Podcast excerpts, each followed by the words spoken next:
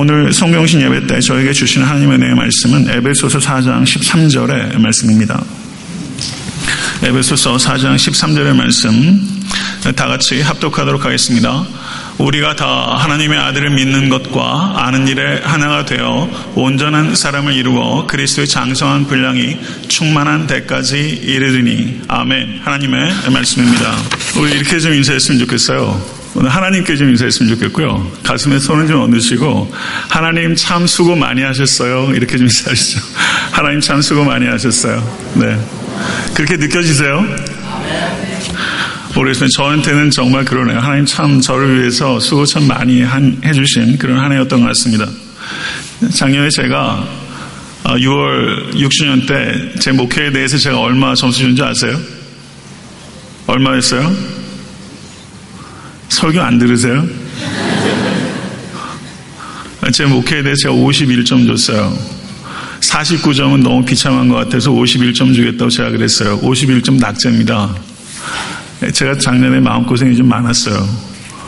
근데 올해는 제가 가만히 이렇게 보니까 뭐 특별히 잘한 거 없어요. 근데 하나님 많이 수고해 주셨다는 생각이 들어서 올해는 그냥 제 자신한테 한 80점 주고 싶은데 괜찮아요? 네. 네. 어, 그냥 하나님께서 다 하신 것 같아서 제 마음이 제 평생에 제일 편안한 것 같아요. 그렇게 얘기할 수 있을 만큼 저한테는 참 감격적인 그런 마지막 시간인 것 같습니다. 지금 11시 36분입니다.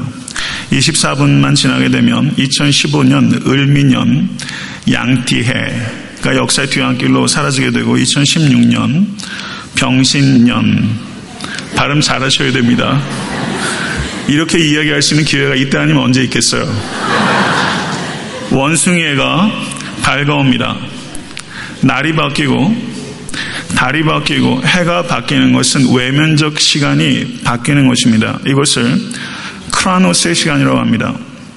그런데 해가 바뀌어도 마음이 바뀌고 생각이 바뀌고 생활이 바뀌지 않으면 해가 바뀐 흥분은 채 일주일도 가기 어려울 것입니다. 이 흥분은 매우 쉽게 사그라들게 될 것입니다. 저는 지금 이 시간이 단순히 외면적 시간인 크라우스의 시간이 바뀌는 시간으로 국한되는 것이 아니라 내면적 시간인 카이로스의 시간도 바뀌는 시간이 되기를 간절히 축원합니다. 제 키가 얼마인 줄 아세요? 176.5입니다. 미팅 나가면 178이라고 그랬습니다. 제가 중3 때 미팅 많이 안 했습니다. 착각하지 마세요. 중3 때 제 키가 다 자랐어요. 그때 키가 지금 제 키예요. 크라노스의 시간에 제 성장판은 중3 말에 닫힌 겁니다. 그러나 카이로스의 시간 속에서 제 성장판은 영원히 닫히지 않기를 간절히 바랍니다. 저는 이 땅에서도 부단히 자라길 원하고 저 하늘나라에서도 일관되게 지속적으로 영원토록 그리스도를 닮아가며 성장하기를 간절히 소원합니다. 제 인생에 있어서 해가 바뀌면서 이렇게 기대가 되기는 처음입니다. 약간 일종의 흥분 상태입니다. 그렇게 안 보이세요? 저 흥분하고 있어요.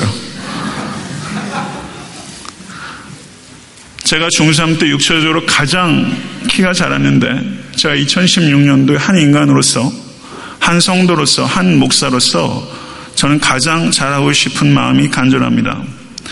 이 일을 위해서 저는 간절히 하나님께 간구하고 있고 인생의 어느 시기보다 신실하게 노력하고자 하는 각오를 다지고 있습니다.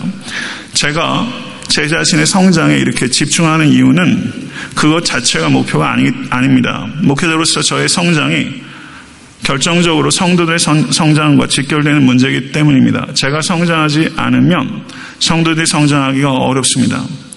저는 애타한테 섬기는 교회 모든 건석들이 2016년도가 인생 최고의 영적 도약의 하나가 되기를 간절히 빌고 또 빌 것이고 그 일을 위해서 제가 할 수 있는 최선을 다할 것입니다. 네, 저는 설교하는 것과 제가 살아낸 것 사이의 편차를 줄이기 위해서 2015년도 그렇게 부끄럽게 살지는 않았습니다. 진지하게 실험했습니다. 그렇지만 제 삶에는 우리 집사람이 보기에도 적지 않은 위선과 거짓이 있습니다.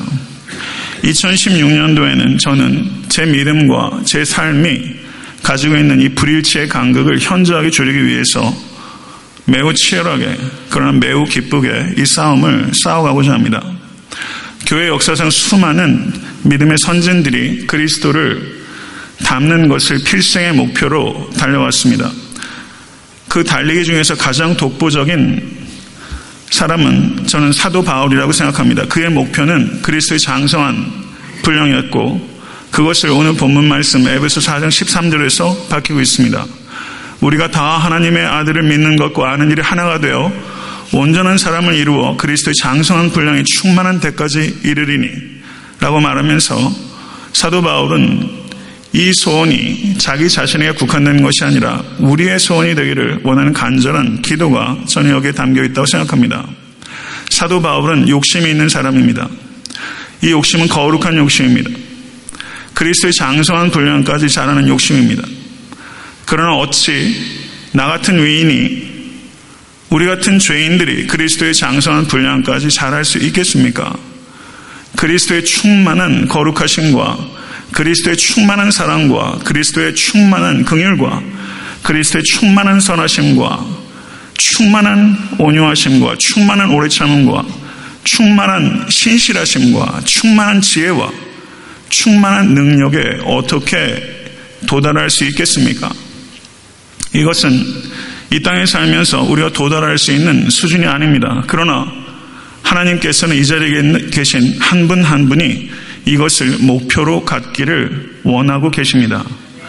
그리고 예수 그리스도께서 이 땅에 재림하실 때 우리는 그 목표에 매우 가깝게 근접하게 될 것입니다.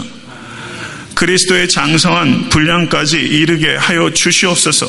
이 기도는 가장 위대한 기도요, 가장 담대한 기도이며 그리스도의 장성한 분량까지 자라나가는 것을 목표로 삶을 성실하게 이끌어 나가는 것은 가장 가치 있고 의미 있고 성공적인 인생입니다. 이것을 믿으십니까? 이러한 목표를 가지라고 하나님께서 우리에게 말씀하고 계신 것은 우리를 그만큼 존귀히 여기고 있다는 명백한 증거이고 우리 안에 성령 안에서 이 일들을 추구할 수 있고 그리고 상당한 수준의 열매를 맺을 수 있는 능력이 여러분과 저에게 있다는 것을 증거하고 있는 것입니다. 우리에게 이와 같은 표대를 주신 하나님께 찬양과 영광을 올려드립니다. 이 표대들을 향하여 올 한 해도 다소간에 우리는 경주해 왔습니다. 오늘 두 명의 간증자는 그 표대를 향하여 경주한 것에 대해서 우리와 나누었습니다. 저는 한 성도로서 두 분의 성도들에게 경의를 표하고 싶고 또 이 자리에 간증하진 않았지만 각자의 분투가 있다고 생각합니다. 모든 권속들께 한 성도로서 경의를 표하고 싶습니다. 그러나 이 경주는 진보할 때도 있고 미흡할 때도 있습니다. 우리가 그리스도의 장성한 분량까지 성장함에 있어서 진보할 때는 오로지 하나님께만 영광을 돌려하며 이 경주에 미흡함이 있을 때는 더욱더 간절히 은혜를 사모하여 자기를 의지하지 아니하고 오직 성령님을 의지하며 다시 앞으로 전진할 뿐입니다. 그렇기 때문에 그리스도의 장성한 분량까지 자라는 것을 목표로 하는 인생은 진보가 있을 때나 미흡할, 미흡한 점이 있을 때나 결코 교만할 수 없으며 결코 낙심할 수 없는 것입니다. 성도 여러분, 이 경주는 수많은 사람들이 달렸습니다. 우리를 감동케 하는 수많은 경주가 있었습니다. 저는 이 수많은 감동적인 경주들 가운데 조나단 에드워드의 경주에 대해서 성도님들과 잠시 나누고자 합니다. 조나단 에드워드는 1703년에 태어나서 1758년에 하나님을 부름, 하나님의 부르심을 받은 목사요, 신학자요, 사상가였습니다. 수많은 사람들이 그에게 찬사를 보내왔습니다. 그는 철학과 과학과 신학을 두루 섭렵했고 청교도 신학에 있어서 가장 탁월한 경제에 도달한 사람이고 심오한 깊이를 가진 사람이었습니다. 개인적으로 체험한 회심의 깊이는 깊이를 가늠하기 어렵고 교회사의 부흥을 체험한 깊이와 넓이는 미국 최고, 더 나아가 교회사 최고라고 말할 수 있는 경제에 도달한 사람이 조나단 에드워드입니다. 이 조나단 에드워드가 회심한 것이 그의 나이 불과 18살입니다.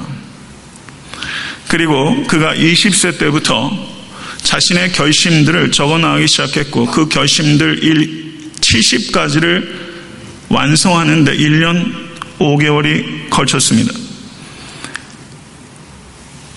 그가 이 결심문을 적어 나가면서 후에 자기의 자서전에 이렇게 기록하고 있습니다. 1723년 1월 12일에 나는 하나님께 전적으로 헌신했습니다. 나 자신을 포기하고 내가 가진 모든 것을 하나님께 드렸습니다. 나는 미래를 전적으로 하나님께 맡기며 나 자신은 아무런 권리가 없는 자처럼 살기로 결정하였습니다. 하나님을 나의 전부와 행복으로 받아들이기로 맹세하고 오로지 하나님께만 나의 행복이 달려있는 것처럼 간주하며 행동하기로 했습니다. 하나님의 말씀을 계속적인 나의 삶의 법칙으로 받아들이고 순종하기로 했습니다. 그래서 내 목숨이 닿을 때까지 나는 있는 힘을 다하여 세상과 육신과 마귀와 싸울 것을 결심합니다. 18살 소년이 결심한 거예요. 성도 여러분, 이 결심은 그의 평생의 결심이 됐습니다. 그가 죽을 때까지 품었던 단 하나의 소원은 최고의 성숙한 그리스도인이 되는 것이 목표를 달성하기 위해서 70개의 결심문을 적었고 일주일에 한 번씩 그것을 반복해서 읽었고 끊임없이 자신의 삶을 되돌아보고 점검하면서 거룩한 삶을 추구해 나갔습니다. 결심문을 저가 하나님의 부르심을 받을 때까지 일주일에 한 번씩 반복해 읽으면서 저가 자신의 삶을 돌아보고 점검한 이유는 신앙의 성숙이 우연히 이루어지거나 저절로 주어지는 것이 아니기 때문입니다. 성령의 도우심 속에서 철저하게 자기를 점검하고 끊임없이 노력하고 순종하지 않으면 신앙의 성숙은 누구에게도 주어지지 않습니다. 신앙의 성숙, 올해 우리의 목표는 내적 성숙이었습니다. 내적 성숙을 교회 1년 목표로 삼는다는 것은 사실상은 어불성설입니다. 어떻게 내적 성숙이 1년에 이루어지는 목표이며 1년이 지나서 그것을 어떻게 평가할 것입니까? 성도 여러분, 신앙의 내적 성숙은 1년의 목표가 아니라 평생의 목표가 되어야 되는 것이고, 신앙의 내적 성숙은 나의 노력으로 이루는 것이 아니라 나의 노력을 필요로 하지만 하나님의 주권적인 은혜로 이루어지는 것입니다. 조나단 에드워드의 일곱 가지 결심문을 제가 몇 번이고 읽었습니다. 그 중에서 저에게 가장 감동적인 결심들 몇 가지를 제가 소개하고자 합니다. 나의 전생애 동안 하나님의 영광과 나 자신의 행복과 유익과 기쁨에 최상의 도움이 되는 것이면 무엇이든 하자.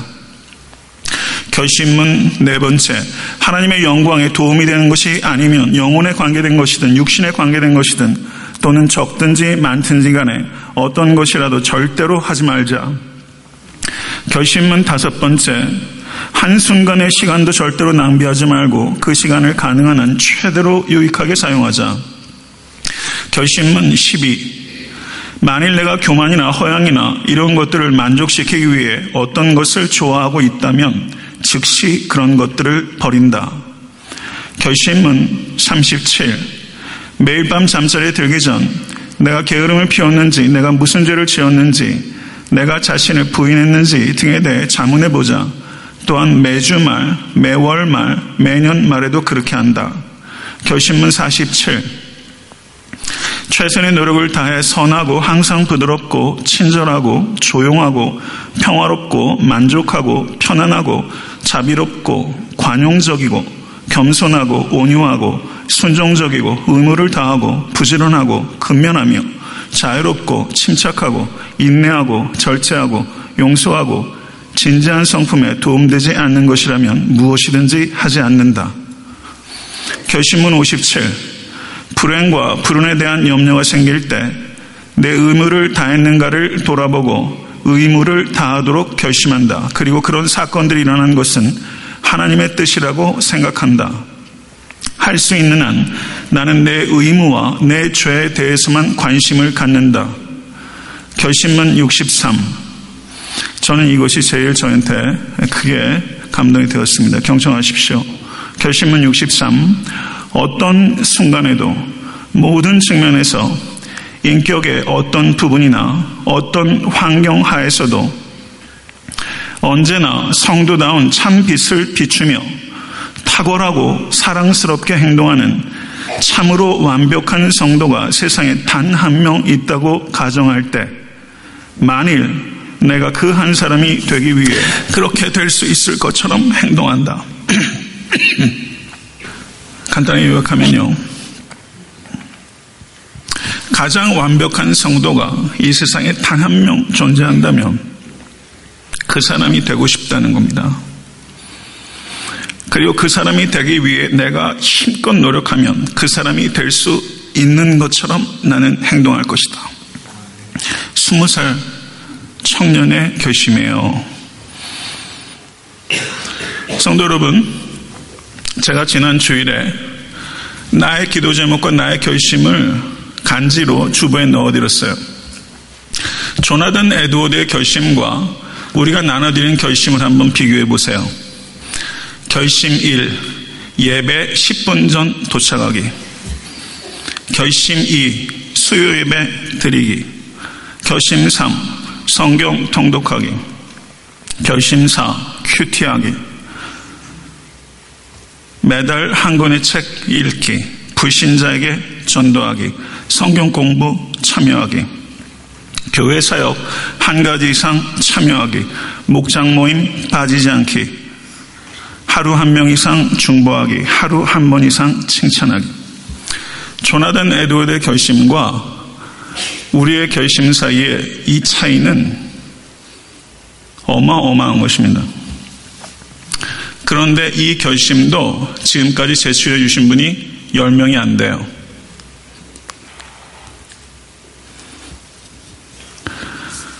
이번 주에는 한 90%는 내주실 거라고 생각합니다.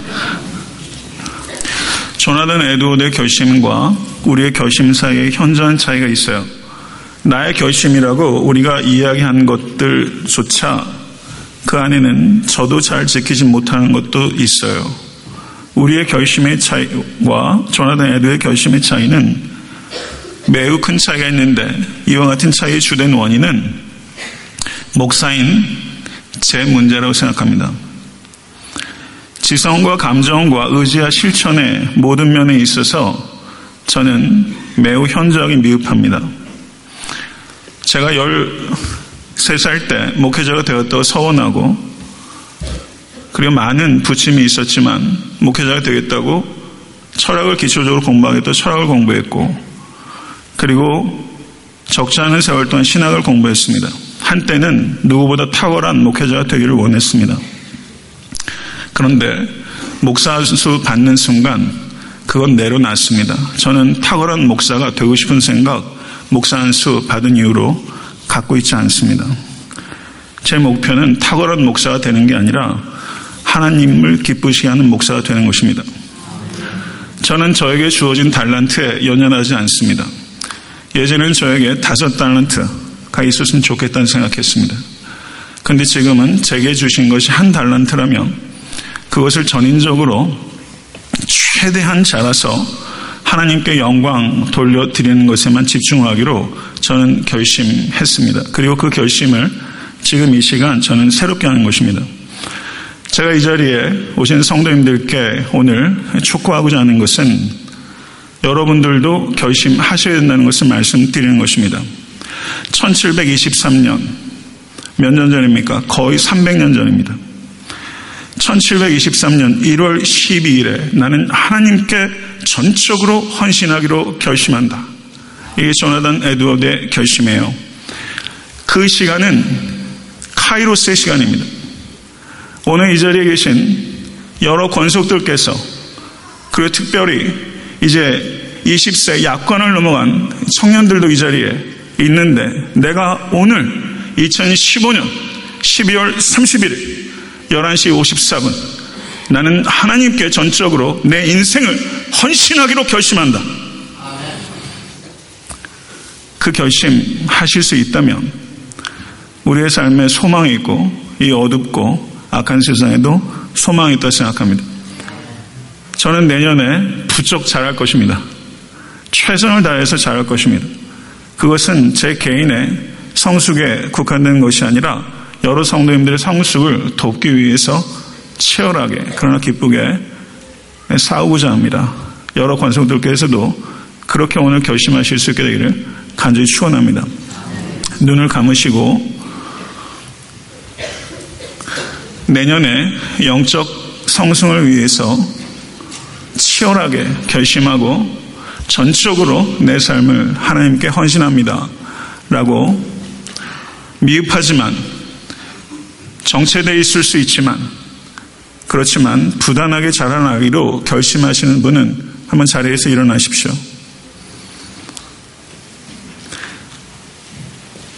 전적으로 하나님 앞에 헌신된 삶의 방향을 가지고 내가 살아가겠습니다. 라고 결심하신 분은 자리에서 일어나세요. 우리 어린 자녀들도 일어나세요. 살다가 미흡해도 괜찮아요. 그러나 그 결심조차 안 하면 아무것도 못합니다. 여러분의 삶이 지금 이 시간 카이로스의 시간이 될 수 있게 되기를 우주 예수 그리스도는 간절히 축원합니다.